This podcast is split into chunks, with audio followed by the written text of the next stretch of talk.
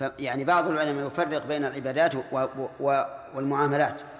فيقول في العبادات لا فرق بين أن يعود النهي إلى ذات المنهي عنه أو إلى أمر خارج وأما في المعاملات فإذا كان يعود إلى أمر خارج فالبيع صحيح ومع التحريم. والأقرب في هذه المسألة بالنسبة للمعاملات أنه لا يصح البيع. نداء الجمعة الثانية. لأنه إذا أذن في البيع في هذه الحال أو إذا صحح البيع في هذه الحال تجاسر الناس على فعله ولم يهتموا بالصلاة. وحكي عن جماعة منهم أبو حنيفة يقتضي الصحة. يعني أن النهي عن العبادات أو المعاملات إذا قام الإنسان بالمنهي عنه فإنه صحيح. ولكن هذا القول ضعيف جدا ضعيف. لأنه لا يمكننا أن نصحح شيئا نهى الشارع عنه. لأن نهي الشارع عنه يعني لا تفعلوه. وتصحيحنا إياه يعني أمضوه. وهذه مضادة للشرع. فقول أبي حنيفة إذا صح النقل عنه ضعيف في هذه الحال في ذلك. قال فلهذا ما تقتضيه نعم. قال فهذا ما تقت نعم. وقال بعض الفقهاء وعامة المتكلمين لا يقتضي فسادا ولا صحة. يعني وإنما الصحة أو الفساد يؤخذ من دليل آخر. ولكن القول الراجح أن الفساد أو الصحة يؤخذ من نفس الحكم. وأن كل شيء محرم فإن فإنه لا يصح. ودليل ذلك قول النبي صلى الله عليه وسلم المسلمون على شروطهم إلا شرطا حل حراما أو حرم حلالا. وقول النبي صلى الله عليه وسلم كل شرط ليس في كتاب الله فهو فهو باطل. قال فهذا ما تقتضيه صرائح الألفاظ. يعني هذا البحث البحوث السابقة كلها في اللفظ وما تقتضيه صراح صرائح الألفاظ. وبقي شيء آخر قال وأما المستفاد من فحوى الألفاظ وإشاراتها وهو المفهوم فأربعة أضرب. الأول الاقتضاء. وهو الإضمار الضروري لصدق المتكلم. كيف بعده؟ نعم. وهو الإضمار الضروري لصدق المتكلم يعني أن الذي لا يصح صدق المتكلم إلا بتقديره. مثاله قوله صلى الله عليه وسلم لا عمل إلا بنية. لابد أن نضمر صحيحا. لا عمل إلا بنية. كيف لا عمل إلا بنية؟ مع أنه يوجد الآن أعمال بلا نية على كلام المؤلف. فيقول التقدير لا عمل صحيحا.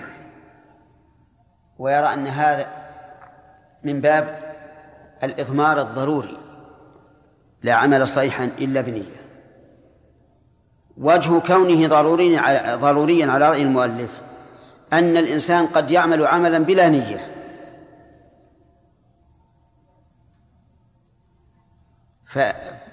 فهل يصدق الحديث إذا لم لم لم نضمر شيئا؟ لا يصدق. لذلك لا بد من إضمار.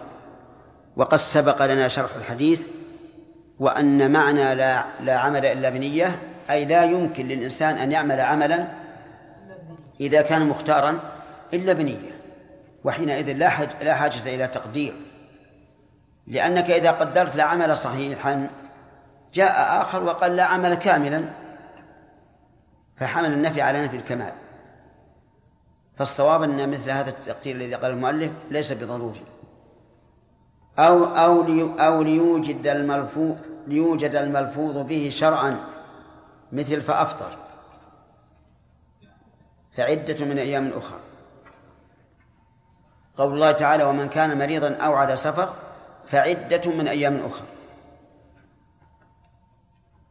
يقول كثير من المفسرين إن في الآية إضمارا تقديره فأفطر ومن كان مريضا أو على سفر فأفطر فعدة من أيام أخرى. بناء على أن الإنسان إذا صام في السفر أو في المرض فصيامه إيش؟ فصيامه صحيح وهذا هو الذي عليه الجمهور. وعلى هذا فلا بد من إضمار فأفطر. واختارت الظاهرية أن الصوم في السفر لا يصح. وعلى هذا فلا حاجة للإضمار. لأن قوله فعدة من أيام أخر واجب على من صام ومن لم يصم على رأي هؤلاء الظاهرية. والصواب أنه لا إضمار في الآية. لقوله فعدة من أيام أخر. وإذا كان عدة من أيام أخر ما حاجة لإضمار لأن الآية صريحة في أن الرجل لم يصم وأن الواجب عليه عدة من أيام أخر غير أيام رمضان. صحيح أن تعيين فأفطر أسهل ولا يحتاج إلى تأمل ولا تدبر ولكن الواجب أن نتأمل ونتدبر حتى نعرف دلالة النص على المراد به من لفظه بدون زيادة. قال أو عقلا مثل الوط في مثل حرمت عليكم أمهاتكم. يقول معنى قوله تعالى حرمت عليكم أمهاتكم حرم عليكم وطء أمهاتكم.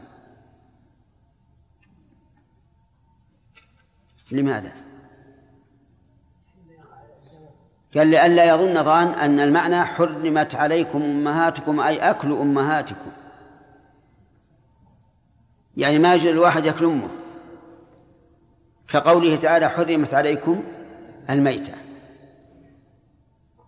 فلما كان هذا الوهم واقعا صار بد أن نضمر وط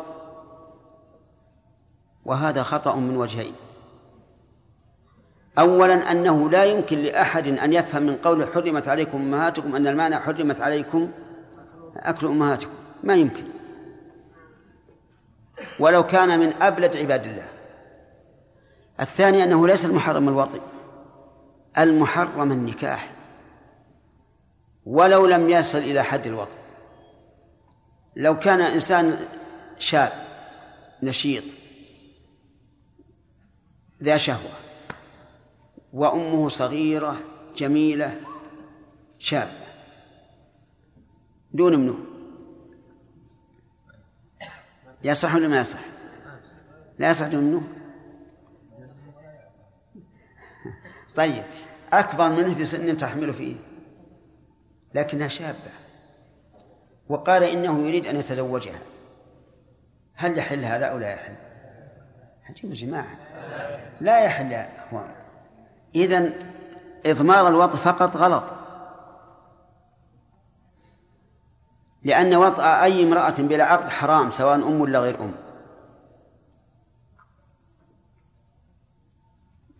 وإذا نقول المحرم النكاح.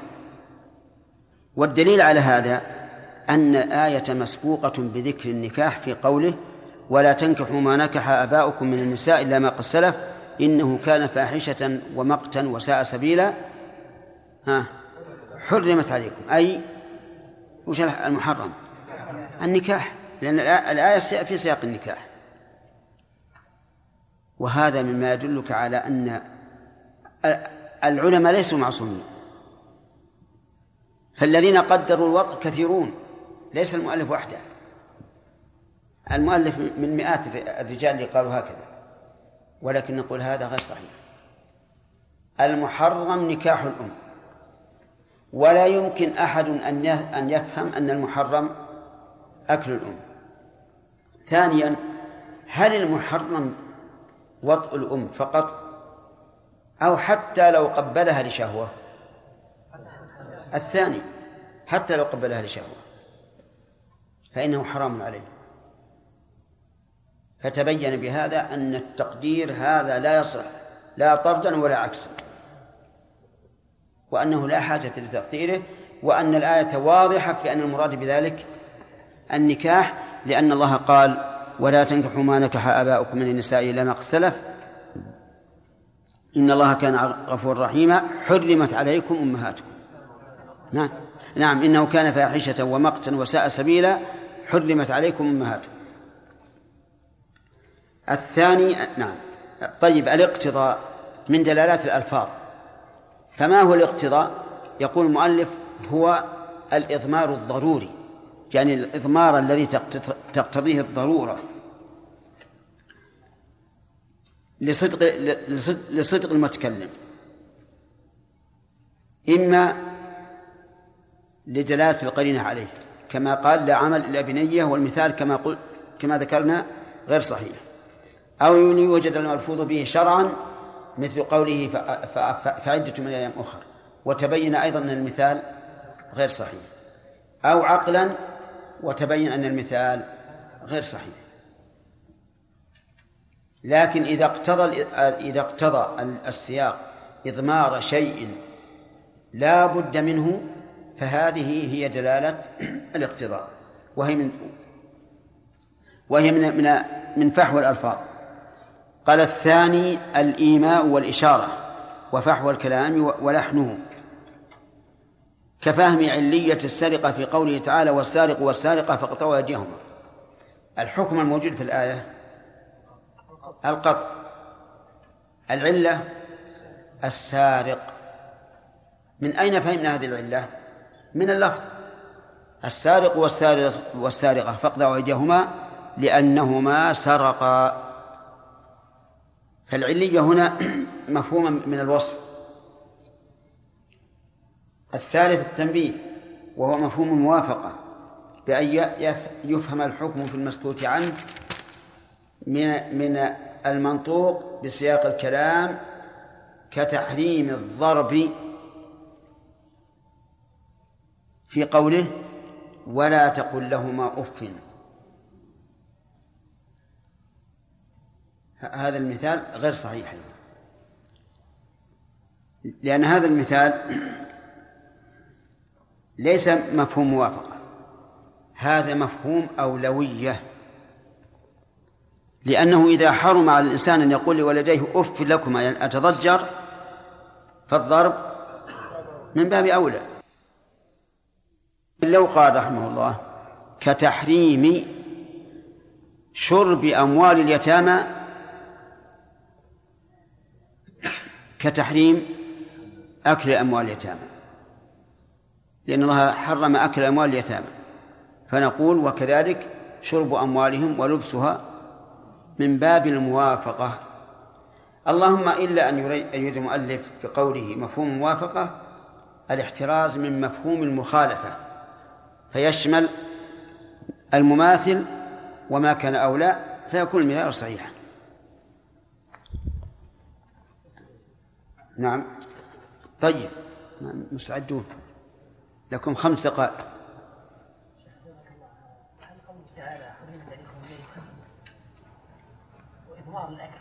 نعم. لا من, من حيث إيش؟ ما حاجة. مع أنه قد يرجع لأنه قد تستعمل أقول هذا لا حاجة. لا حاجة إلى الإضمار. لأن قوله في آخر الآية فمن اضطر في مخمصة أي في جوع غير متجانف للإذن فإن الله غفور رحيم. يدل على المراد الأكل ما حاجة للإضمار. نعم. كل الأمثلة اللي مرت علي في أصول الفقه كلها يرجع لهذا الإرادة وأنه لا حاجة لها. وأن وأن يبقى اللفظ على ظاهره وما يقتضيه السياق فقط.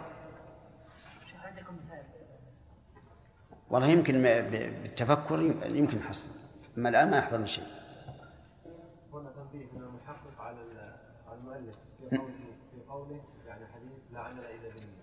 أي. يعني وليس هناك حديث بهذا نعم. لا هو قد مر عليه بهذا اللفظ لا عمل إلا بنية لكنه ليس في الصحيحين. نعم. يعني إبطال الامثله على الاقتضاء إبطال الاقتضاء نفسه. نعم. لا ما هو ما على كل حال لأنه قد يكون هناك اقتضاء صحيح. والقياس بالموافقة أو أو بالأولوية من باب الاقتضاء. نعم.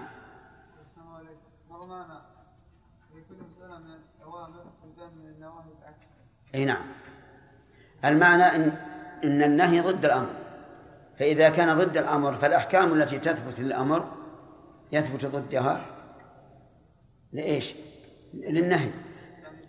لا يشترط أن لكل أمر نهي مضاد ها هذا شيء آخر. هل الأمر بالشيء نهي عن ضده؟ قلنا لا ليس ليس كذلك. بل الأمر بالنهي بل الأمر بالشيء نهي عن عدم فعله. الفرق نعم الفرق أن تقول إذا قلت نهي عن ضده لازم من هذا أن كل سنة يتركها الإنسان يكون واقعا في مكروه وليس كذلك. فلا يلزم من ترك السنة أن يقع الإنسان في مكروه. مثلا من السنة الصلاة في النعلين. هل نقول من صلى في غير النعلين فمكروه صلاته؟ ما نقول بهذا. من السنة التكبير رفع اليدين عند عند في ثلاث مواضع بل أربع هل نقول إذا لم يرفع فقد فعل مكروها؟ لا نقول هذا. أحسن الله إليك يا شيخ الباب هذا يعني صراحة تصعب لا سيما أن الأمثلة التي ذكرها المصنف لم تصح. نعم. فلو عدناه مع صحة الأمثال لأن بالأمثال يتضح الإشكال حفظكم الله. أي نعم. فلو عدناه حفظكم الله بعد يعني تفكر في الأدلة والأدلة الصحيحة على صحة الافتراء نعم. حتى نستوعب الباب حفظكم الله. طيب إن شاء الله. نعيد إذا كملنا ال- ال- الكتاب أعدنا أما نبقى نعيد كل فصل نقرأه لأن بعض الناس ما فهم ما يصير هذا. معناه ما نمشي. مشينا معناها رجعنا وراء. لكن أنت تأمل واللي يشكل عليك اسأل. أنا صراحة الأمثلة ما دام استدلال المصنف لم يصح. نعم. فما اتضح لنا الباب؟ لا يتضح. بالتأمل أحيانا يمر على الإنسان أمثلة ما ما هي على باله. أحيانا يمر عليك أمثلة في القرآن أو السنة أو كلام العلماء ما هي على بالك. وتصح مثال. نعم. الحمد لله رب العالمين والصلاة والسلام على أشرف الأنبياء والمرسلين. سيدنا محمد وعلى آله وصحبه الطيبين الطاهرين وسلم تسليما مزيدا. أما بعد قال المؤلف رحمه الله تعالى الثالث التنبيه وهو مفهوم الموافقة بأن يفهم الحكم من المسكوت من المنطوق بسياق الكلام كتحريم الضرب. من قوله تعالى ولا تقل لهما أف قال الجزري وبعض الشافعية هو قياس. وقال القاضي وبعض وقال القاضي وبعض الشافعية بل من مفهوم اللفظ سبق إلى الفهم مقارنا. وهو قاطع على القولين. الرابع دليل الخطاب. وهو مفهوم المخالفة كدلالة تخصيص الشيء بالذكر على نفيه عما عداه. كخروج المعلوفة بقوله صلى الله عليه وسلم في سائمة الغنم الزكاة وهو حجة وهو حجة عند الأكثرين خلافا لأبي حنيفة وبعض المتكلمين ودرجاته ست أحدها. بس بسم الله الرحمن الرحيم. نحن الآن في كتاب الأصول أصول الفقه. وأصول الفقه معناه القواعد التي يتوصل بها الإنسان إلى استنباط الأحكام الشرعية من أدلتها. هذا أصول الفقه. قواعد يتوصل بها الإنسان إلى استنباط الأحكام الشرعية من من أدلتها. وعلى هذا فلا يختص بالفقه الخاص الذي هو فهم الأحكام العملية حتى في أصول الدين. طيب. يقول الثالث التنبيه. الثالث يعني المستفاد من فحوى الألفاظ وإشاراتها. وهو مفهوم الموافقة بأن يفهم الحكم في المسكوت من المنطوق بسياق الكلام. آه، مفهوم الموافقة نوعان مفهوم مساواة ومفهوم أولوية فقوله تعالى ولا تأكلوا أموالكم بينكم بالباطل. هل مثله لا أن لا تلبسوا أموالكم؟ نعم. لا تسكنوا أموالكم. نعم لأن لأنه سواء. أكل الربا حرام. لا تأكلوا الربا أضعافا مضاعفة. هل استعمال الربا في الملابس والمساكن والمراكب كذلك؟ هذا نسميه مفهوم موافقة مساواة. هناك مفهوم موافقة من باب الأولى بأن يكون المسكوت أولى المسكوت عنه أولى بالحكم أولى بالحكم من المنطوق به. مفهوم الأولوية وهو مفهوم الموافقة أن يكون المسكوت عنه أولى بالحكم كمل من المنطوق به. يقول رحمه الله وهو المفهوم بأن بأن يفهم الحكم في المسكوت من المنطوق. يعني في المسكوت عنه من المنطوق به بسياق الكلام كتحريم الضرب في قوله تعالى ولا تقل لهما أف قال الله عز وجل في الوالدين إما يبلغن عندك الكبر أحدهما أو كلاهما فلا تقل لهما أف ولا تنهرهما إما هذه إن شرطيه ما زائدة يعني إن بلغ الكبر عندك هما أو أحدهما فلا تقل لهما أف. أف يعني التضجر ولا تنهرهما في المقال. يعني إن إن نهراك لا تقل أف. إن أتعباك لا تقل أف. ولا تنهرهما عند عند الكلام. مع أن الأب والأم إذا بلغ الكبر فالغالب أنهما يتعبان إما بالقول وإما بالفعل. يقول عز وجل لا تقل لهما أف ولا تنهرهما إن تكلمت معهما وقل لهما قولا كريما أي حسنا لينا. قوله لا تقل لهما أف هل يفهم منه تحريم الضرب؟ إيش؟ من باب أولى.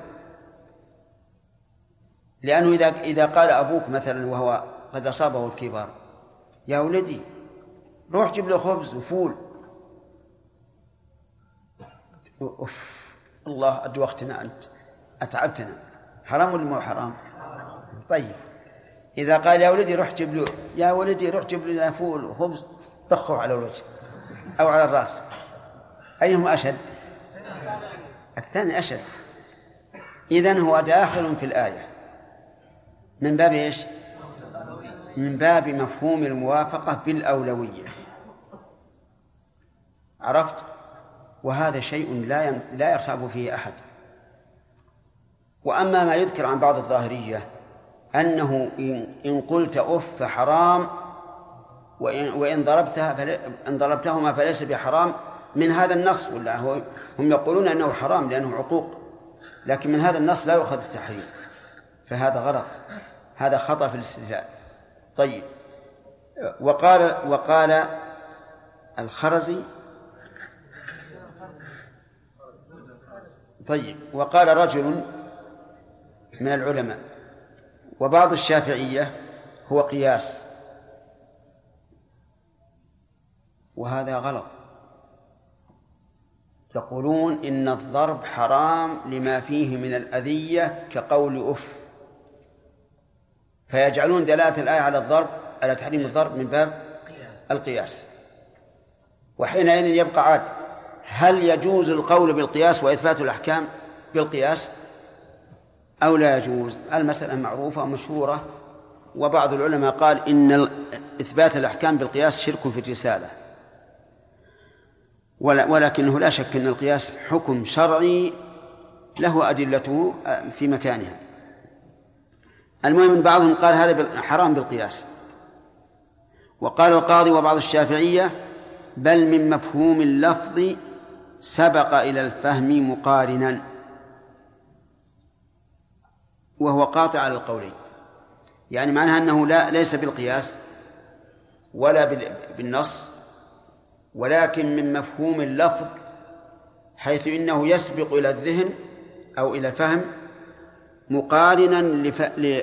لما يفهم من قول أف. كل هذه بالحقيقة تعقيدات.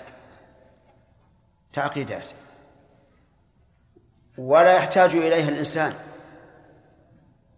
والأولى أن نقول كل عاقل يقرأ قول الله تعالى ولا تقل لهم أف. سيفهم أن هذا دال على إيش؟ على تحريم الضرب من باب أولى. قال وهو قاطع على القولين. الحمد لله هذه النتيجة. يعني هذا الدليل قاطع على تحريم الضرب على القولين. يعني على قول بأنه قياس وعلى قول بأنه يتبادر إلى الفهم. ونحن ذكرنا قبل أنه داخل من باب الأولى. طيب.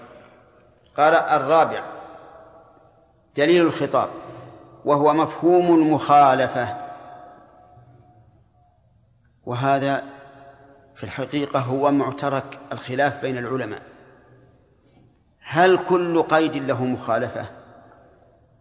أو بعض القيود لا لا لا, لا, لا يثبت فيها مفهوم المخالفة.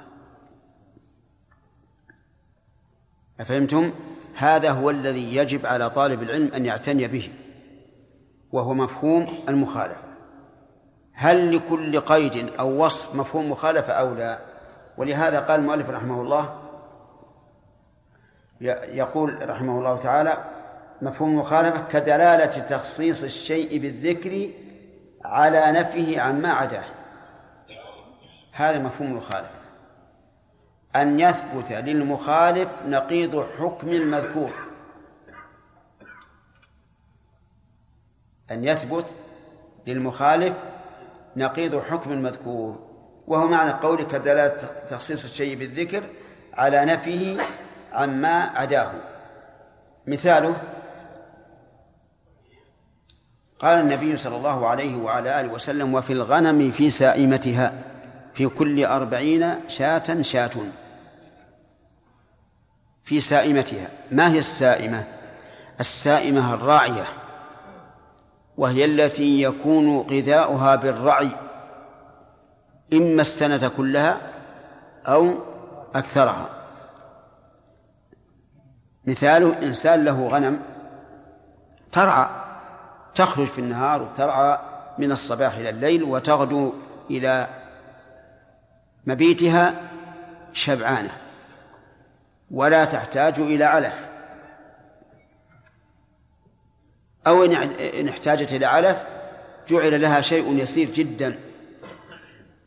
هذه نسميها إيش؟ سائمة أي راعية. فيها الزكاة. في الحديث في الغنم في سائمتها. هل نقول مفهوم هذا أن غير السائمة ليس فيها زكاة؟ الجواب نعم. الجواب نعم. لو قال قائل في سائمتها بناء على الأغلب والمفهوم المبني على الأغلب ليس بشيء فالجواب ليس ليس مبني على الأغلب. وذلك لأن السائمة أقل مؤونة من المعلوفة فناسب وجوب الزكاة فيها لكن المعلوفة التي آه، ينفق عليها صاحبها في كل يوم كذا وكذا من الدراهم هذه زكاتها علفها في الواقع بل تأكل من العلف أكثر مما يجب فيها من الزكاة. فكان من المناسب أن المعلوفة إيش؟ لا تجب فيها الزكاة ولو بلغت المئات. لأن الإنسان ينفق عليها كثيرا. ينفق عليها أكثر من زكاتها لو وجبت. يقول المؤلف رحمه الله في سائمة الغنم الزكاة. حجة آه. نعم حجة عند الأكثرين خلافا لأبي حنيفة وبعض المتكلمين. يعني أن مفهوم المخالفة حجة. وعلى هذا فلو سألك سائل عن رجل عنده أربعون شاة للتنمية لا, لا, لا, لا للتجارة لكنه يعلفها عشرة أشهر يعلفها وشهران ترعى فيها زكاة ولا لا؟ ليس فيها زكاة لأن الحديث في سائمتها وهذه غير سائمة فإذا كانت غير سائمة فلا زكاة فيها يقول رحمه الله إن هذا المفهوم يعني مفهوم المخالفة حجة عند الأكثرين خلافا لأبي حنيفة وبعض المتكلمين. أما بعض المتكلمين فإننا لا نستنكر عليهم أن يخرجوا عما يدل عليه اللسان العربي لأنهم لأنهم إيش؟ أهل أهل كلام. وأهل الكلام كلامهم كلام في كلام. غالبه عهن منفوش لا خير فيه. لكن العجب أبو حنيفة إن صح النقل عنه أنه يوجب الزكاة في المعلوفة كما تجب في السائمة. وهذه تحتاج إلى تحقيق في كتب الأحناف. هل هذا مذهبه أم لا؟ لأننا نشاهد الآن آه نشاهد كتبا يعزون إلى المذهب ما نعلم أنه ليس من المذهب. كثيرا ما يمر بنا مذهب الحنابلة كذا ونحن درسنا مذهب الحنابلة ليس كذلك. لأن الإنسان البعيد عن المذهب قد ينقل المذهب بقول رجل من رجاله. دون الجمهور من من أهل المذهب. ودون قول الإمام. لهذا ينبغي لك إذا سمعت نقلا في كتب شراح الحديث عن المذاهب أن تتأكد. لأن المؤلف قد لا يتسنى له أن يطلع على كتب المذهب كلها فيقع في في يده كتاب لرجل من أهل المذهب ويجعل المذهب ما وجده في هذا الكتاب وإن لم يكن هو المذهب. لاحظ إذن نحتاج أن تحققوا لنا. هل هذا مذهب أبي حنيفة؟ ما شاء الله. أنت حنفي؟ خالد. ها؟ حنفي. عبد الله.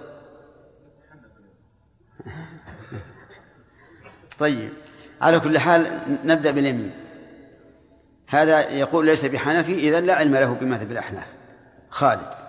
وهذا يقول سأتصنع سأتحنف اليوم. نقول يلا تحنف وراجعها. يقول وفيهم و... ونعم وبعض المتكلمين ودرجاته ست. أحدها مفهوم الغاية بإلى أو حتى. مثل أتم الصيام إلى الليل. أنكره بعض منكر المفهوم. قول الله تبارك وتعالى حتى يتبين لكم الخيط الأبيض من الخيط الأسود من الفجر ثم أتموا الصيام إلى الليل. هذه غاية. هل مفهوم ذلك أنه بعد غروب الشمس لا صيام؟ نعم. نعم. نعم لأن الصوم حدد بغروب الشمس. فمفهومه أن ما بعد الغروب ليس بصيام. ولهذا ينهى عن الوصال. إلا أن النبي صلى الله عليه وعلى آله وسلم لما رأى أصحابه تمسكوا به رخص لهم فيه إلى السحر. طيب كذلك أيضا لو قلت لابنك ابق في البيت إلى أن يؤذن الظهر. فإذا أذن الظهر حل له أن يفارق البيت. فما بعد الغاية يخالف ما قبلها من باب مفهوم المخالفة. طيب الثاني مفهوم الشرط. مثل قوله تعالى وإن كن أولات حمل فأنفقوا عليهن. الشرط في قوله إن كن أولات حمل فأنفقوا عليهن. فإن كن ليس لسنا أولات حمل فلا نفقة. وهذا واضح. قال كما أنكره قوم. نعم أنكره قوم. فإن قال قائل إذا جعلتم الشرط مفهوم مخالفة. فماذا تقولون في قول الله تبارك وتعالى ولا تكرهوا فتياتكم على البغاء إن أردنا تحصنا لتبتغوا عرض الحياة الدنيا؟ هل لهذا الشرط مفهوم؟ بمعنى أنهن إذا أبين لا لإرادة التحصن ولكن لكراهة الرجل الذي آه، أكرهن عليه. هل يكرهن أو لا؟ لا. اتقوا الله. في الشرط إن أردنا التحصن. مفهومه؟ إن لم يردن التحصن فأكرهوهن أليس كذلك؟ نعم. طيب. إذن إذا أكره الرجل أمته على أن تزني بهذا الرجل فقالت لا. ليش؟ قالت والله الرجل مو بجميل. جيب لي شاب جميل وما في مانع. يكرهها على الشيخ الدميم؟ لا كيف لا؟ الآية قيد إن أردنا تحصنا. كيف لا مفهوم له؟ وأنتم تقولون إن كنا ولاة حمل لها مفهوم. نعم. إيه. أجاب بعض العلماء عن هذا بأن هذا الشرط لا مفهوم له لأنه بناء على الأغلب. أن الأغلب في الإماء أن تبدأ أن تمتنع عن البغاء لتحصين الفرج. لكن هذا قد يعارض فيه. لأن الإماء ما يهمه. ولهذا قيل للنبي عليه الصلاة والسلام أو تزني الحرة؟ يعني الحرة ما, ما يمكن تزني. والزنا إنما يكثر في الإماء. فلما قال هذا إن, إن هذا الشرط بناء على أغلب قيل له هذا غير مسلم. بل قد يكون الأغلب في الإماء إذا لم يكن السيد عفيفا الأغلب الزنا. ولكن الصحيح أن هذا الشرط ليس للغالب بل هو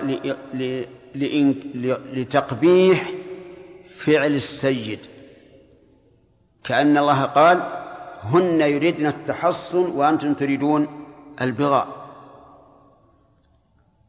فيكون اللوم على الأزواج على السياد أو على السادات عجيب. أكثر. كيف هي امرأة أمة تريد التحصن وأنت رجل حر لا تريد التحصن؟ فيكون المراد بالشيء بالشرط تقبيح هذا الفعل الذي يصدر من بعض السادة. الثالثة مفهوم التخصيص وهو أن تذكر الصفة عقيب الاسم العام في معرض الإثبات والبيان كقوله في سائمة الغنم الزكاة.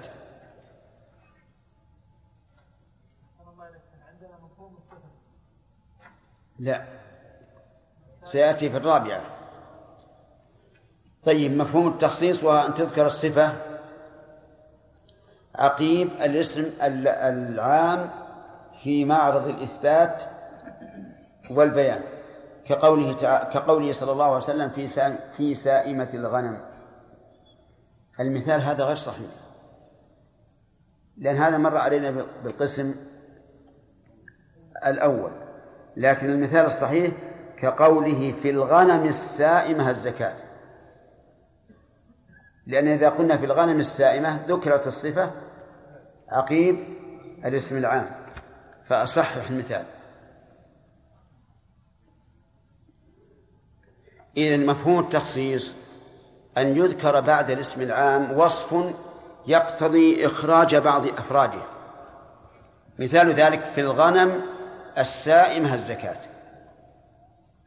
لو كان لفظ الحديث في الغنم الزكاة وجبت الزكاة في الغنم مطلقا سواء كانت سائمة أم غير سائمة.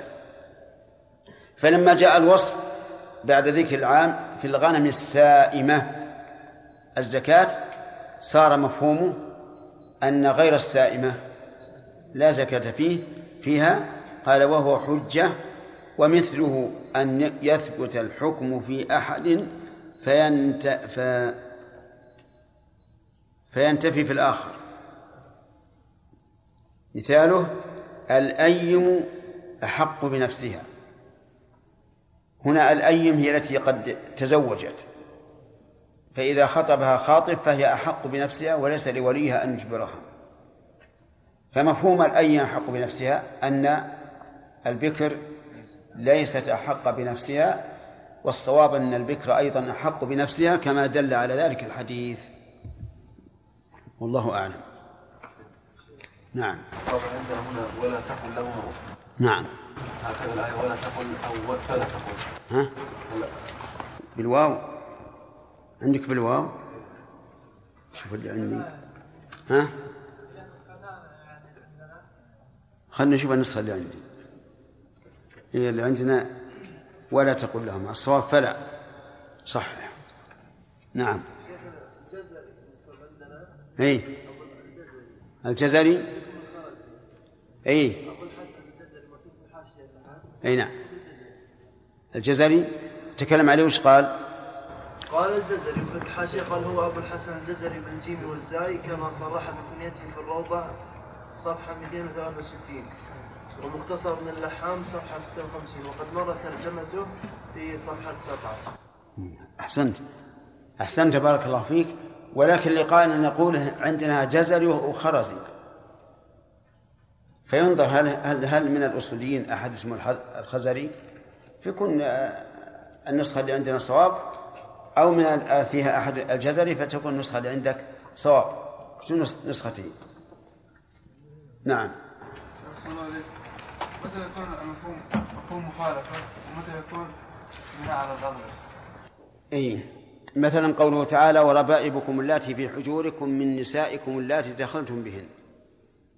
الربيبة بنت الزوجة.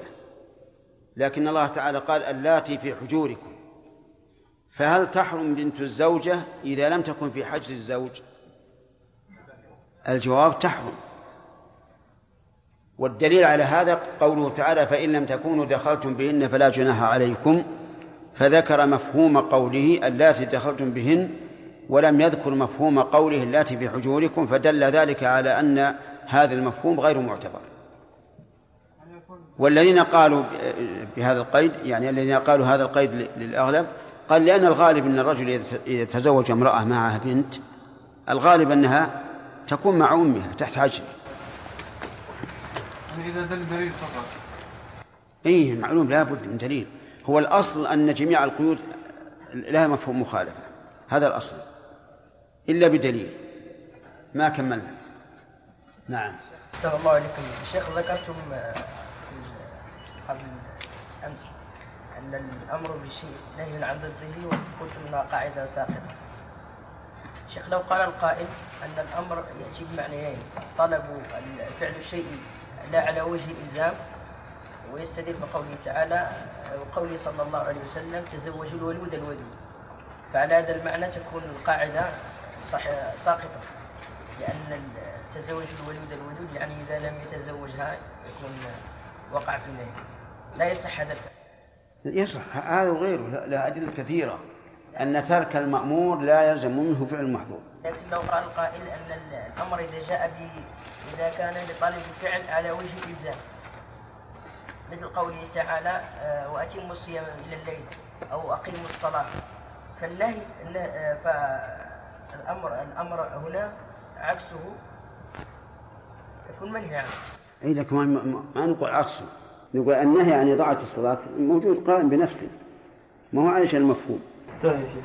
انتهى أما بعد قال المؤلف رحمه الله تعالى الرابعة مفهوم الصفة وهو تخصيصه ببعض الأوصاف التي تطرأ وتزول. مثل السيب أحق بنفسها وبه قال جل أصحاب الشافعي واختار التميمي أنه ليس بحجة وهو قول أكثر الفقهاء والمتكلمين. الخامسة مفهوم العدد وهو تخصيصه بنوع من العدد مثل لا تحرم لا, لا تحرم المصة والمصتان. وبه قال مالك وداود وبعض الشافعية خلافا لأبي حنيفة وجل أصحاب الشافعي. السادسة مفهوم اللقب وهو أن يخص اسما بحكم أنكر وهو أن يخص اسما بحكم أنكره الأكثرون وهو الصحيح عندي وأنكره أنك- وأنكره الأكثرون وهو الصحيح لمنع جريان الربا في في غير الأنواع الستة. بسم الله الرحمن الرحيم. آه، نتكلم الآن في دليل الخطاب. درجاته ست أحدها مفهوم الغاية ووجه ذلك أن ما بعد الغاية مخالف لما قبله كقوله تعالى ثم أتموا الصيام إلى الليل معناها أنه بعد دخول الليل لا صيام. والثاني مفهوم الشرط كقوله تعالى وإن كن ولاة حمل فأنفقوا عليهن مفهومه إن لم يكن بهن حمل فلا نفقة. والثالثة مفهوم التخصيص وهو أن تذكر الصفة عقيب الاسم العام في معرض الإثبات في معرض الإثبات والبيان. كقوله في السائمة في الغنم السائمة الزكاة. صححتها أظن. طيب. والرابعة مفهوم الصفة يعني أن يقيد الحكم بصفة. فمتى لم توجد هذه الصفة انتفى الحكم. مثاله الثيب أحق بنفسها والثيوبة عارض بعد أن كان معدوما. فإذا كانت الثيبة أحق بنفسها فالبكر ليست كذلك. ولهذا نقول كما جاءت في السنة البكر تستأذن والثيب تستأمر. البكر تستأذن يعني يقال إننا سنزوجك فإذا سكتت زوجناها. والثيب تستأمر يعني يطلب أمرها. فإذا قلنا سنزوجك وسكتت لم تزوج. لأن النبي صلى الله عليه وسلم قال تستأمر أن يؤخذ أمرها. حتى تقول نعم زوجوني. ولا شك أن هذا مقصود. وذلك لأن الصفة معنى إذا علق به الحكم تغير الحكم بفقده. كما لو قلت أيضا أكرم المجتهد من الطلبة. أو أكرم الطلبة المجتهدين. هذا صفة. هل يدخل فيهم الطلبة غير المجتهدين؟ لا يدخل. طيب. قال وبه قال جل أصحاب الشافعي واختار التميمي أنه ليس بحجة وهو قول أكثر الفقهاء والمتكلمين. لكن الصواب أنه حجة بلا شك. لأن الشارع إذا تكلم بكلام فهو يعلم معناه ويعلم مفهومه. أرأيت قول الله تعالى يا أيها الذين آمنوا إن جاءكم فاسق بنبأ فتبين. هذه صفة. طيب وين جاء عادل؟ نقبل قوله أو لا؟ نقبل قوله. الفاسق نتبين وننظر ونبحث هل هو صادق أو هناك قرائن أو لا. أما العدل فيؤخذ قوله فالصواب أنه حجة لأن ألفاظ الشرع محكمة والمتكلم بها يعلم المنطوق والمفهوم فهي حجة وعليها عمل عمل أكثر العلماء فيما نعلم. وقول المؤلف رحمه الله إنه ليس بحجة إنه قول أكثر الفقهاء يحتاج إلى نظر. الخامسة مفهوم العدد. وهو تخصيصه بنوع من العدد مثل لا تحرم المصة ولا المصتان المصة والمصتان لا تحرم. وما زاد؟ في في خلاف وبه قال مالك وداود وبعض الشافعية خلافا لأبي حنيفة وجل أصحاب الشافعي. يعني و, و والحنابلة يقولون به لا تحرم المصة ولا المصتان بعض العلماء يقول إن العدد له مفهوم وبعضهم يقول إن العدد ليس له مفهوم. الذين يقولون إن العدد له مفهوم قالوا إنك إذا خاطبت إنسانا وقلت لا تحرم المصر والمصتان يفهم؟ أن ما زاد يحرم. والذين قالوا ليس له مفهوم قالوا نعم لا تحرم المصر والمصتان لكن ما الذي يحرم؟ الثلاث الأربع الخمس العشر. فنحن معكم في أنها لا تحرم المصة ولا المصتان لكن هل نقول ما زاد عليهما مباشرة وهو الثلاث فما فوق يحرم أو لا؟ فيقول لا دليل في العدد. طيب أربع لا تجوز في الأضاحي. أربع لا تجوز في الأضاحي. ثم عدها. هل نقول غيرها يجزي؟ لأن العدد أخرجها. أو نقول غيرها قد لا يجزي وإن لم يكن منها. نعم. على على رأي من يرى أن العدد لا مفهوم له يقول نعم يمكن لا يجزي غيرها. وعلى رأي من يرى أنه له مفهوم يقول غيرها يجزي. لكن إن كان بمعناها أو أولى منها فإنه لا يجزي. السادسة مفهوم اللقب وهو أن يخص أن يخص اسما بحكم وأنكره الأكثرون وهو الصحيح لمنع جريان الربا في غير الأنواع الستة.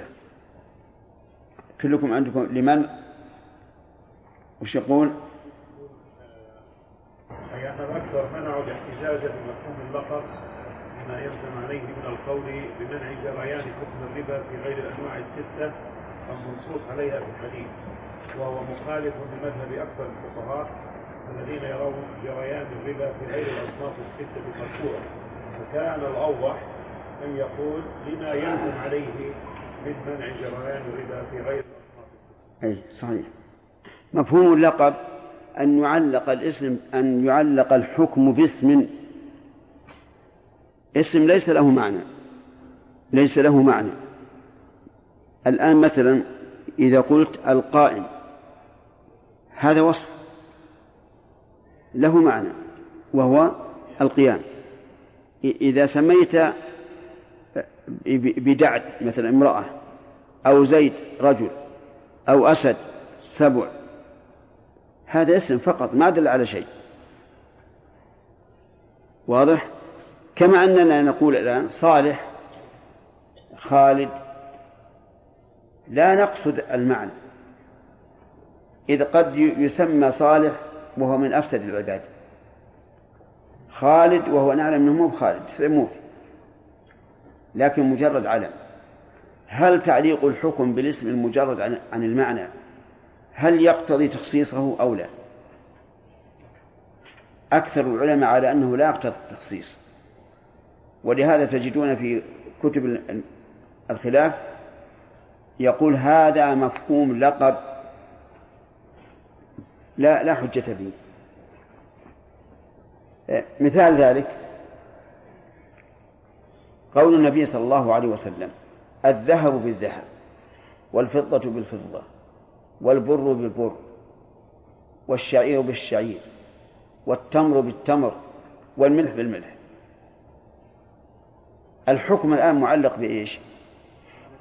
بلقب فقط. وبناء على ذلك لا يجري الربا في غير هذه الأصناف الستة. لأن اللقب مفهوم اللقب لا حكم له.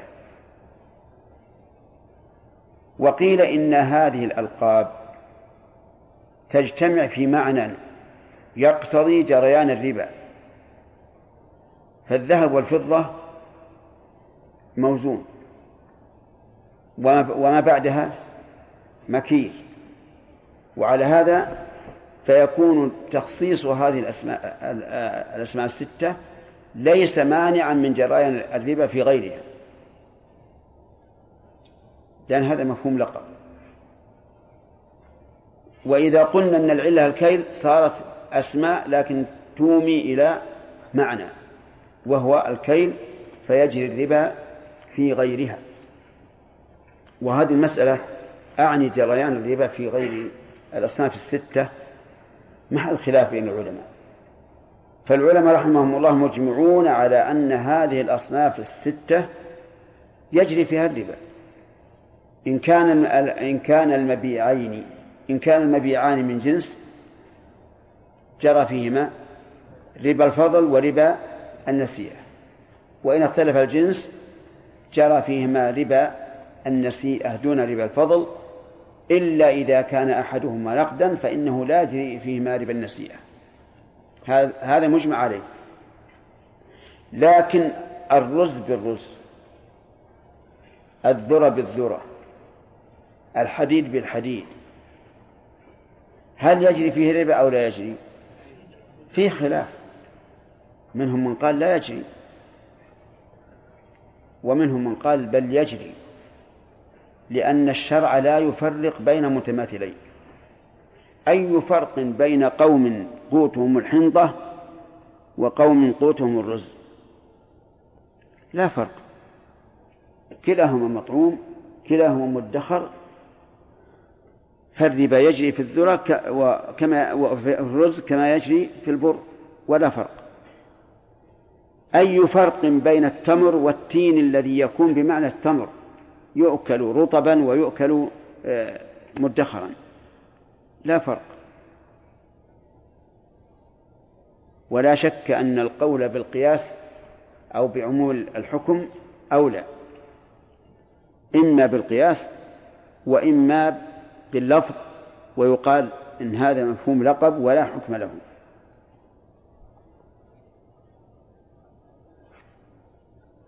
قال ثم ثم الذي يرفع الحكم ثم الذي يرفع الحكم الحكم بعد ثبوته النسخ. بدأ المؤلف بحث جديد النسخ. وهو وأصله الإزالة. النسخ في اللغة. الإزالة.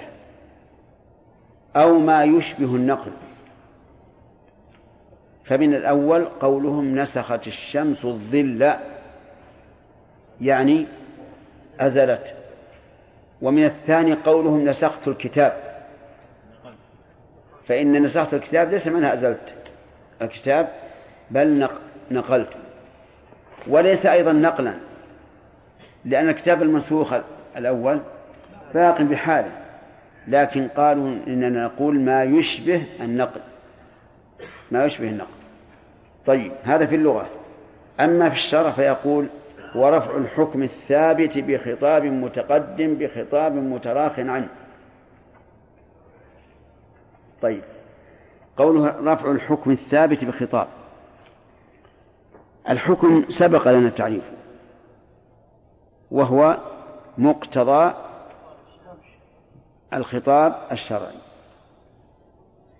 فإزالة هذا المقتضى بخطاب متقدم آه نعم.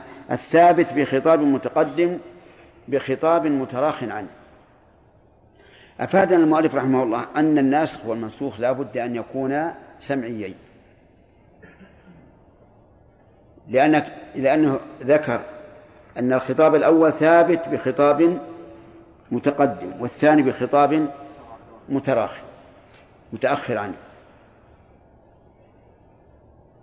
مثال مثال أمثلة ذلك كثيرة. وحده بعضهم بحد أوضح. فقال النسخ رفع الحكم الشرعي أو أو لفظه بخطاب شرعي. رفع الحكم الشرعي أو لفظه بدليل شرعي. لأن النسخ قد يكون نسخا للحكم وقد يكون نسخا لللفظ. وهذا كما ترون أوضح وأخصر. إيش قلنا؟ رفع الحكم الشرعي أو لفظه بدليل شرعي. وعلى هذا فلا فلا نسخ في الأخبار. يعني لا يمكن النسخ في الأخبار أبدا. لأنه لو قلنا بجواز في الأخبار لزم أن يكون الخبر الثاني إيش؟ مكذبا لا الخبر الثاني مكذبا للخبر الأول. وأخبار الله ورسوله ليس فيها كذب.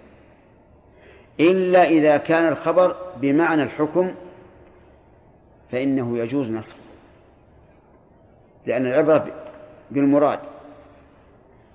ففي قول الله تبارك وتعالى والذين يتوفون منكم ويذرون أزواجا وصية لأزواجهم متاعا إلى الحول غير إخراج هذه منسوخة مع أنها خبر. منسوخة بإيش؟ بأن المتوفى عنها تبقى أربعة أشهر وعشرة أيام. طيب النسخ إذا لا يكون إلا في الأحكام. لا يكون في الأخبار المحضة. ثم قال رحمه الله والرفع إزالة الشيء على وجه لولاه لبقي ثابتا. صحيح. الرفع على وجه إزالة الشيء على وجه لولاه لبقي ثابتا. أراد بهذه العبارة أن يخرج ما لو جن الإنسان والعياذ بالله. فإنه يرتفع وجوب الصلاة عليه وجوب الصيام وجميع التكاليف. هل نقول إن هذا نسخ؟ الجواب لا. لأن لأن الحكم باقي ثابت. وإزالة التكليف عن هذا المجنون ليس إزالة للحكم لكن لم يثبت الحكم في حقه لعدم أهليته لهذا. ليس لأن لأن الدليل آه، أو لأن الحكم نسخ. فقول رحمه الله ليخرج زوال الحكم نعم. والرفع إزالة الشيء على وجه لولاه لبقي ثابتا. كما سمعتم في المثال. استقبال بيت المقدس. نسخ إلى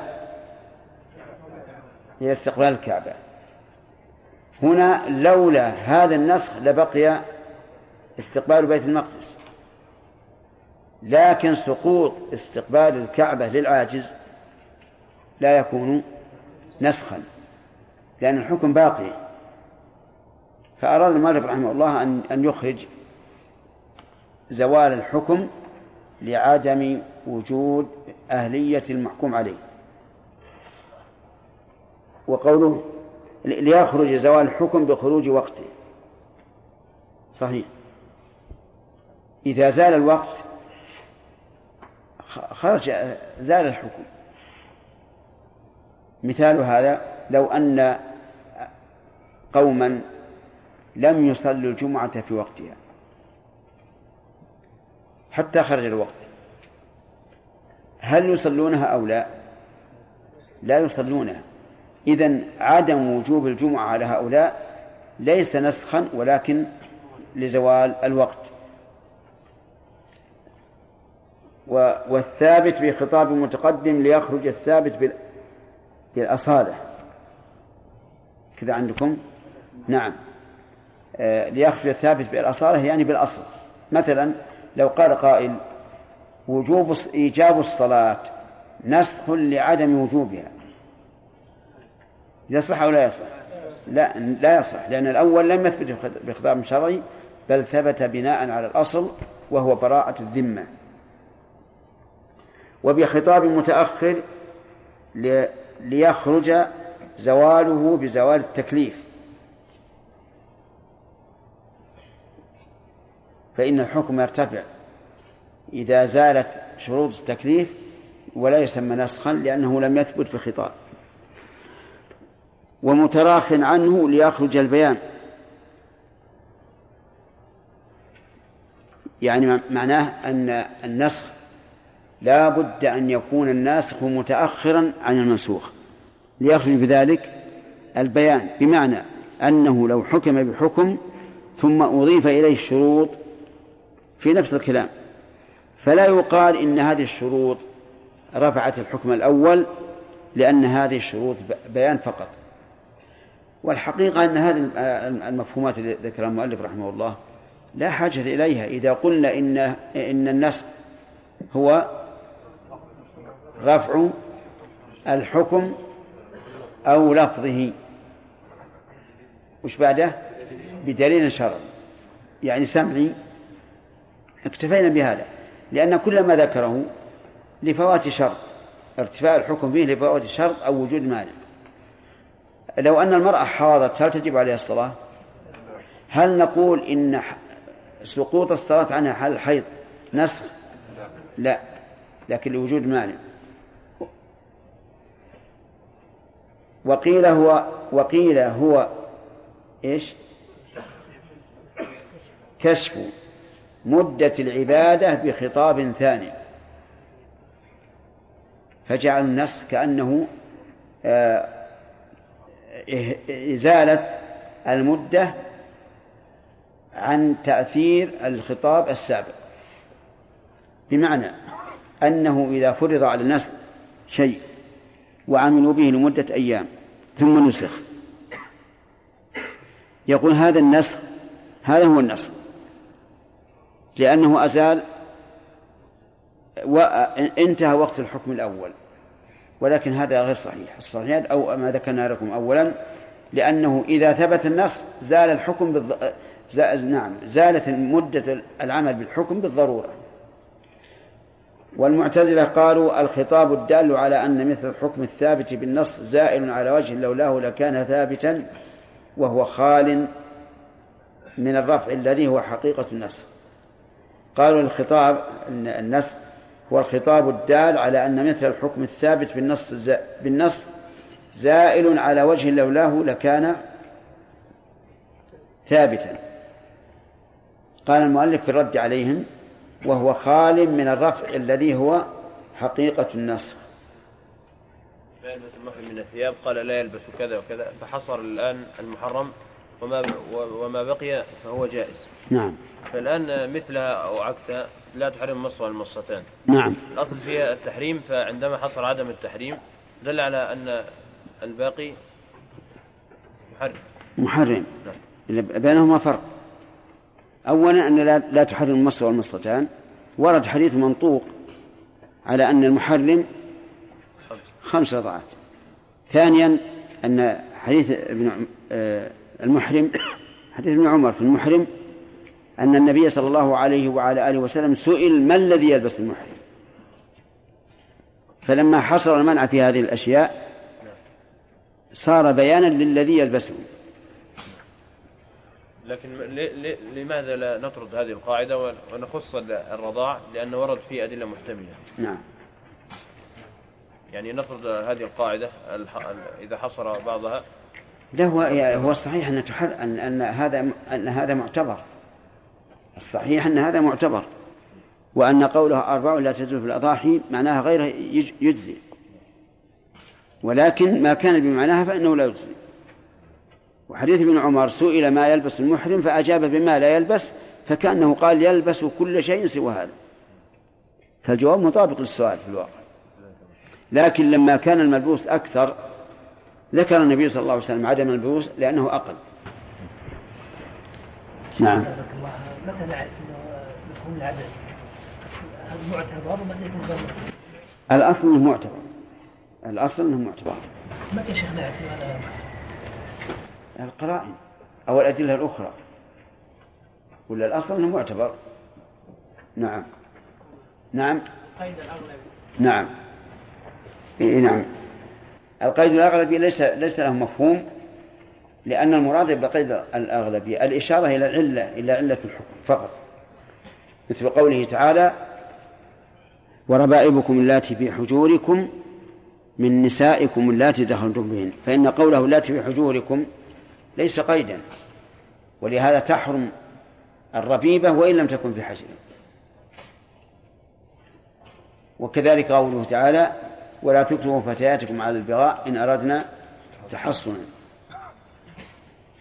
فلا نقول إذا امتنعنا عن البغاء لعدم رغبتهن في هذا الزاني مثلا فأجبروهن لا. لأن هذا ذكر على أنه قيد أغلبي. الغالب أنهن يريدن التحصن وكما قلنا أيضا إضافة إلى ذلك أن في هذا تقبيح لفعل السادة.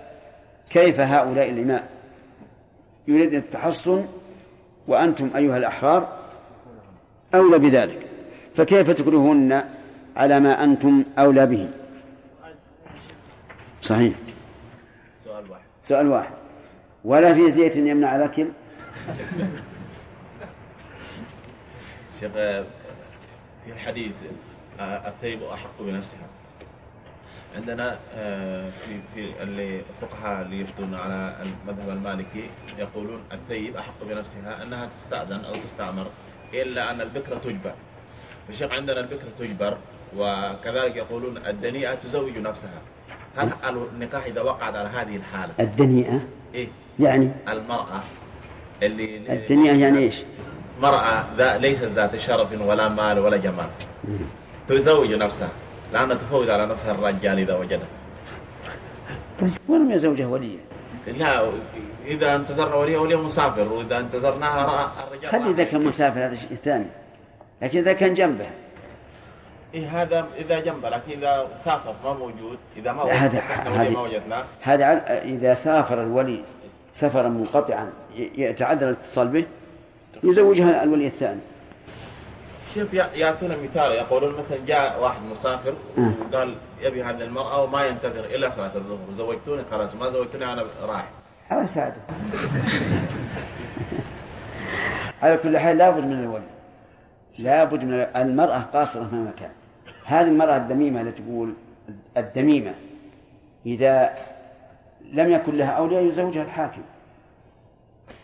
إذا كان لها أولياء وأبوا يزوجها الحاكم. شيخ النكاح تقع عندنا على هذه البكرة على كل حال شيخ. وهكذا. الصحيح أنها لا تجبر. حتى عندنا في المذهب الحنبلي البكر يجبرها أبوها خاصة. أبوها خاصة يجبرها. لكن القول الراجح أنها لا يجبرها. عندنا الولي كذلك يجبرها الوصي. لا الصحيح أيضا أن الوصي لا يصح بمعنى أن الوصية في ولاية النكاح باطلة. هذا القول الراجح. طيب. قبل التمكن من الامتثال.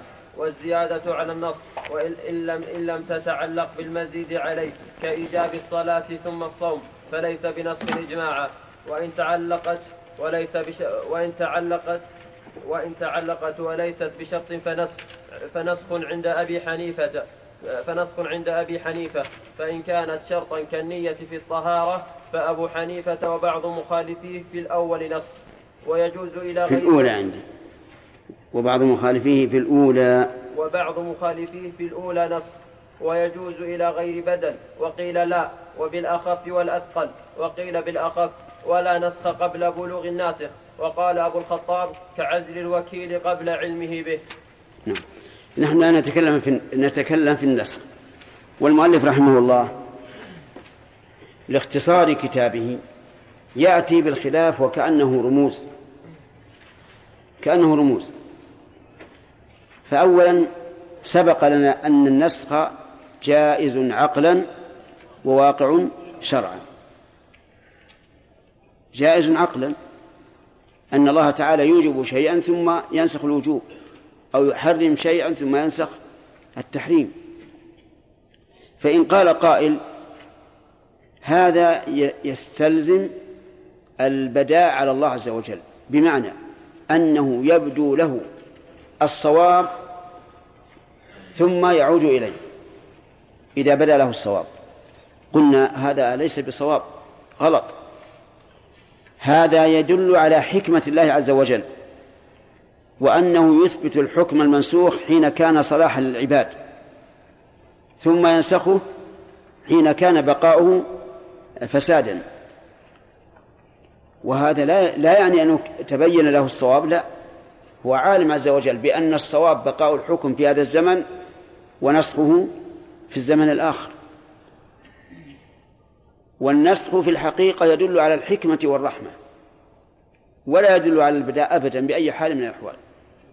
إذن هو جائز شرعا هو جائز عقلا وليس فيه نقص لله عز وجل لا في علمه ولا في حكمه. بقي أن يقال هل هو واقع شرعا؟ نعم واقع شرعا في الكتاب والسنة. كما سيأتي. يقول رحمه الله المؤلف ويجوز قبل التمكن من الامتثال. يعني يجوز أن يأمر الله أن يأمر الله العباد بالشيء. وقبل أن يتمكنوا من فعله ينسخه. هذا جائز عقلا لكن هل هو واقع؟ لا أعلم مثالا في وقوعه. لكن قبل الفعل صح. ينسخ قبل الفعل. وذلك مثل نسخ ذبح إسماعيل حيث أمر الله إبراهيم أن يذبحه. ثم نسخه بعد التمكن من الفعل. أو لا. بعد التمكن من الفعل. لا. بعد التمكن يا أخوان وش بلا. نسخ هذا الوجوب بعد التمكن من الفعل. فإنهما أسلم وتله للجبين وما بقي إلا أن يمر على رقبته السكين. ثم نسخ الله الوجوب. واضح؟ هذا نسخ بعد التمكن من الفعل. لكن قبل التمكن من الفعل عقلا جائز. أما شرعا فلا أعلم أن له مثالا. قال والزيادة على النص إن لم تتعلق بالمزيد كإيجاب الصلاة ثم الصوم فليس نسخ فليس بنسخ إجماعا. هذا لا داعي له في الواقع. يعني مثلا إذا أوجب الله تعالى الصلاة ثم أوجب الصيام فهل نقول إن إيجاب الصيام نسخ؟ الجواب لا لأنه سبق أن تغيير ما ثبت بالبراءة الأصلية ليس بنسخ. فلا نقول إن إيجاب الصلاة بعد أن لم يكن واجبا نسخ لعدم الوجوب لأن عدم وجوبها في الأول بناء على البراءة الأصلية. نعم لو قال الله عز وجل لا صلاة عليكم. ثم أوجب الصلاة صار نسخا.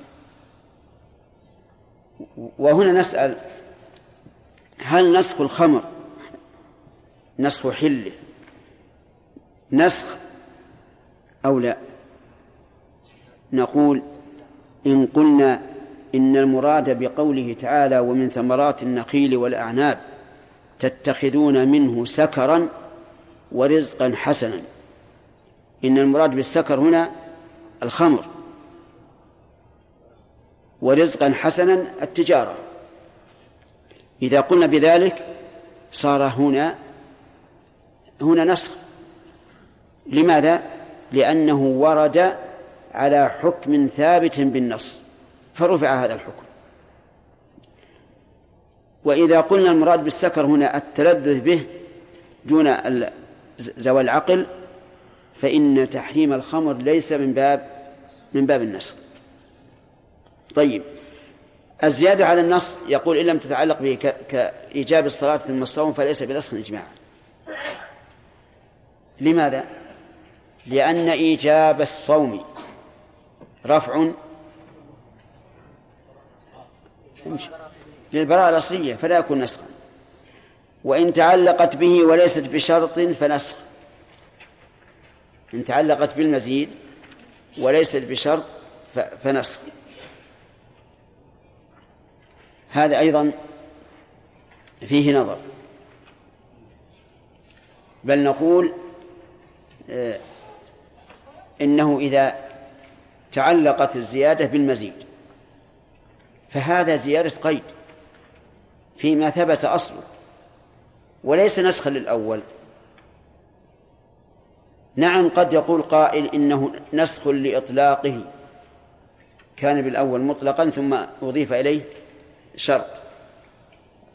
كما لو فرضنا أن الصلاة بغير وضوء جائزة. ثم نزل وجوب الوضوء. هل نقول إن وجوب الوضوء ال- ال- ال- الذي هو الشرط الزائد نسخ الحكم الأول الذي هو الصلاة بلا وضوء؟ يقول بعض العلماء إنه نسخ كما في الكتاب. لأنه يقتضي تحريم الصلاة بغير وضوء. والإطلاق الأول يقتضي جوازها بلا وضوء. فيقال هذا ليس بنص لأن لأنه لم ينسخ الحكم أصلا. فأصل الحكم لم ينسخ لكن زيد عليه شرط. يقول فنسخ عند أبي حنيفة فإن كان شرطا كالنية بالطهارة فأبو حنيفة وبعض مخالفيه في الأولى نسخ يعني يرى أنه نسخ. وهذا كالأول. على ما نختاره أنه ليس بنسخ. لأن إضافة شرط يعني تقييد الحكم فقط والحكم ثابت. قال ويجوز إلى غير بدل وقيل لا. يعني لا يجوز إلا إلى بدل. والصحيح أنه يجوز إلى غير بدل. يجوز إلى غير بدل. ومثال ذلك نسخ وجوب الصدقة بين منا بين يدي مناجاة الرسول صلى الله عليه وسلم. فقد أوجب فقد أوجب الله على الصحابة إذا أرادوا أن يسألوا الرسول صلى الله عليه وعلى آله وسلم أن يقدموا نعم بين يدي مناجاته صدقة قليلة أو كثيرة. وذلك لأنهم أكثر مناجاة الرسول عليه الصلاة والسلام.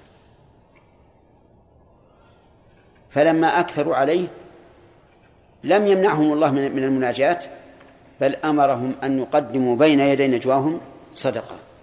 ولما شق عليهم ذلك نسخ الله هذا وأمرهم بإقامة الصلاة وخفف عنهم. هذا نسخ إلى إلى غير بدل. و وقيل لا والصواب أنه يجوز. ويجوز بالأخف والأثقل وقيل بالأخف. والصواب أنه يجوز بالأخف والأثقل. والمساوي. يجوز بالأخف والأثقل والمساوي. مثاله بالأخف. مثاله بالأخف. قول الله تبارك وتعالى إن يكن منكم عشرون صابرون يغلبوا مئتين. وإن يكن منكم ألف وإن يكن منكم مئة يغلبوا ألف من الذين كفروا بأنهم قوم لا يفقهون. فصار المجاهد فصار المجاهدون لا لا يوصفون بالصبر إلا إذا صابروا عشرة أمثالهم. عشرون يغلبوا كم؟ مئتين. مئة يغلبوا ألفا. يعني الواحد بعشرة. ثم قال عز وجل الآن خفف الله عنكم وعلم أن فيكم ضعفا. فإن يكن منكم مئة صابرة يغلب مئتين وإن يكن منكم ألف يغلب ألفين. نزل من مصابرة العشرة إلى مصابرة اثنين. هذا تخفيف ولا تثقيل؟ تخفيف. تخفيف؟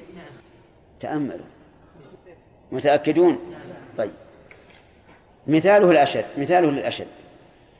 كان الصيام أول ما فرض يخير الإنسان بين أن يصوم أو يفتي ثم نزل بعد ذلك تعين الصيام.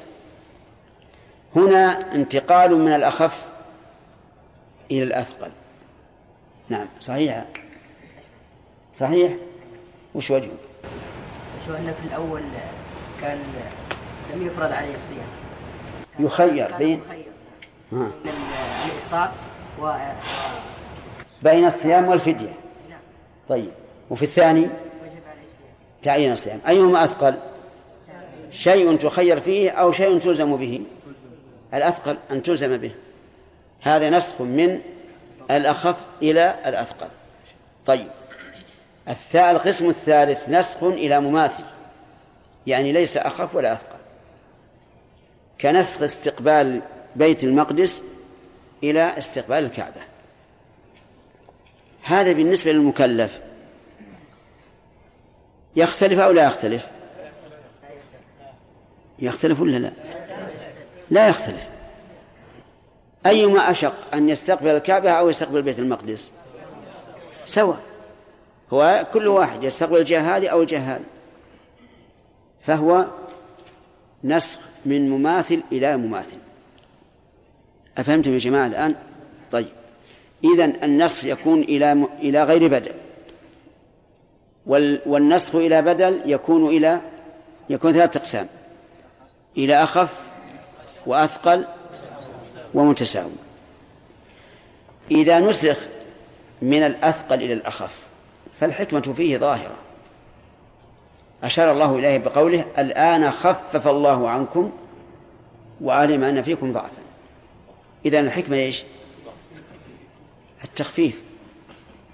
التخفيف على العباد. وبيان رحمة الله تبارك وتعالى بهم.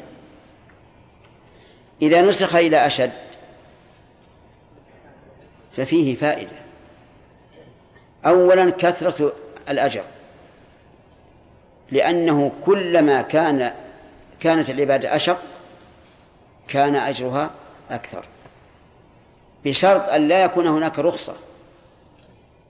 فإن كان هناك رخصة فإن من تبع الأشق قد لا يثاب على ذلك. كما لو أراد الإنسان أن يغتسل في ليلة باردة بماء بارد مع أن الله رخص له أن يتيمم. فهنا نقول لا أجر له بل ربما يأثم. لكن إذا كان الأمر ليس كذلك فلا شك أنه كلما عظمت المشقة عظم الأجر لقول النبي صلى الله عليه وسلم لعائشة إن أجرك على قدر نصبك يعني تعبك. طيب. إذن الفائدة إيش؟ زيادة الأجر بمشقة العمل. ثانيا ظهور امتثال المأمور المكلف. لأن بعض الناس قد يقول لماذا نكلف بما هو أشق وعندنا ما هو الأيسر؟ فيشق عليه الامتثال وربما لا يمتثل.